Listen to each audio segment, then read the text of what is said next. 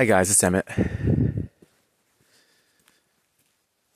So, yesterday I got frustrated with reading one too many posts about people talking about taking it easy on themselves in this time.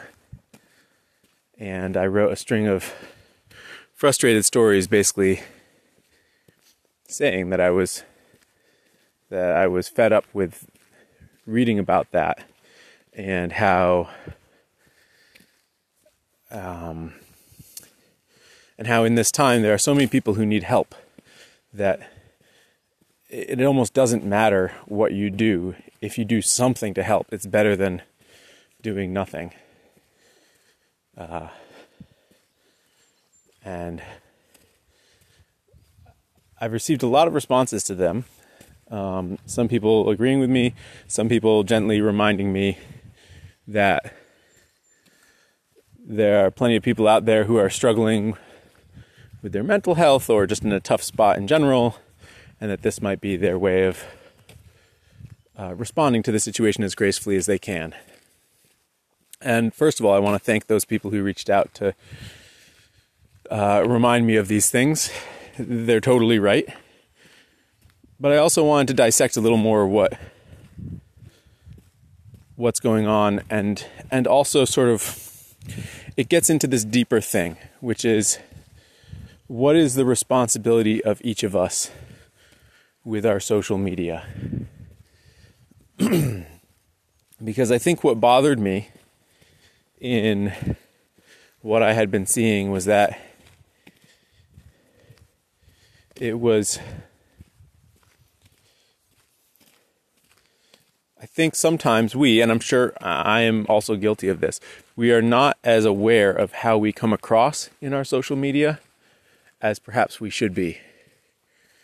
And we all know the stories of our individual lives and the hardships and whatever, but if we only share a portion of that, then that portion becomes the stand-in for everybody who for whom that's the only glimpse of our lives. And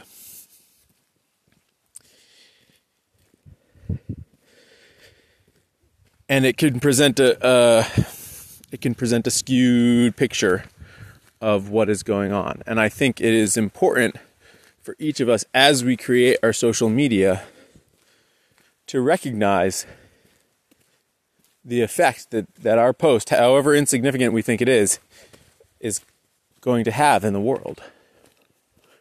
Now, it doesn't mean that every single one of our posts needs to be some inspiring, uplifting, blah, blah, blah, blah. But for instance, well, here's a here's an easy example, right? Someone posts a picture of empty shelves in a supermarket. Even if they were able to get everything they needed at the supermarket, those pictures of the empty shelves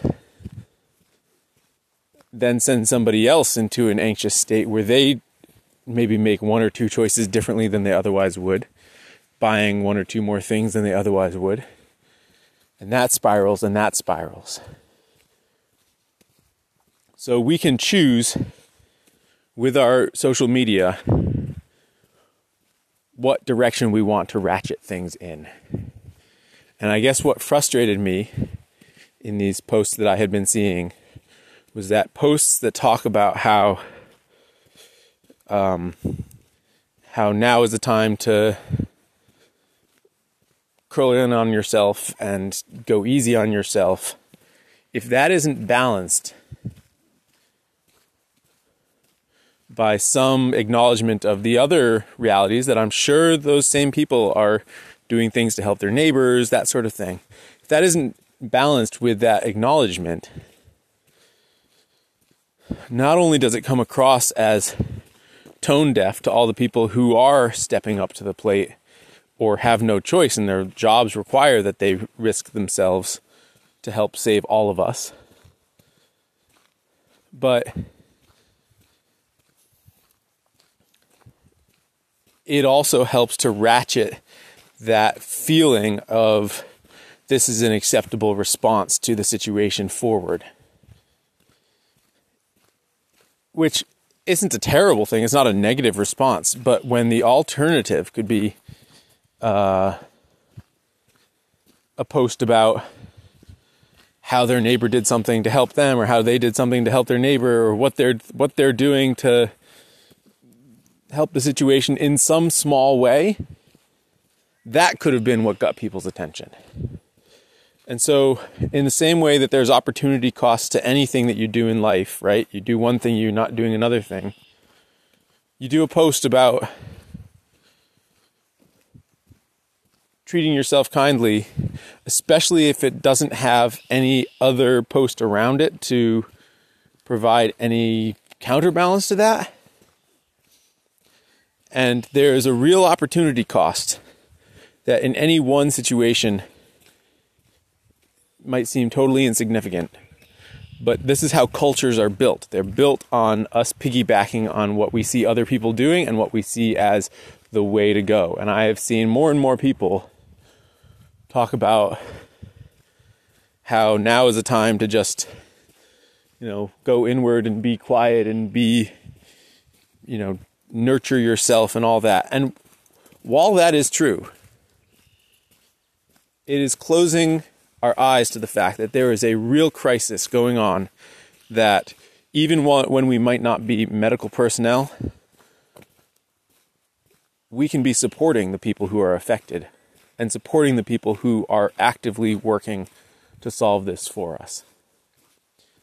And I think as a culture, I want to push us, and by us, I guess I mean the, the green woodworking spoon carving community, towards a place where we are actively doing something, even if it's not something coordinated, that we feel as a culture that we are a culture of people who do things to help, rather than being a culture of people who curl in on themselves to get through hard times. There's always something that you can do to be helpful. And often, the way to feel the best in hard moments is to find that way to be helpful and then to do it.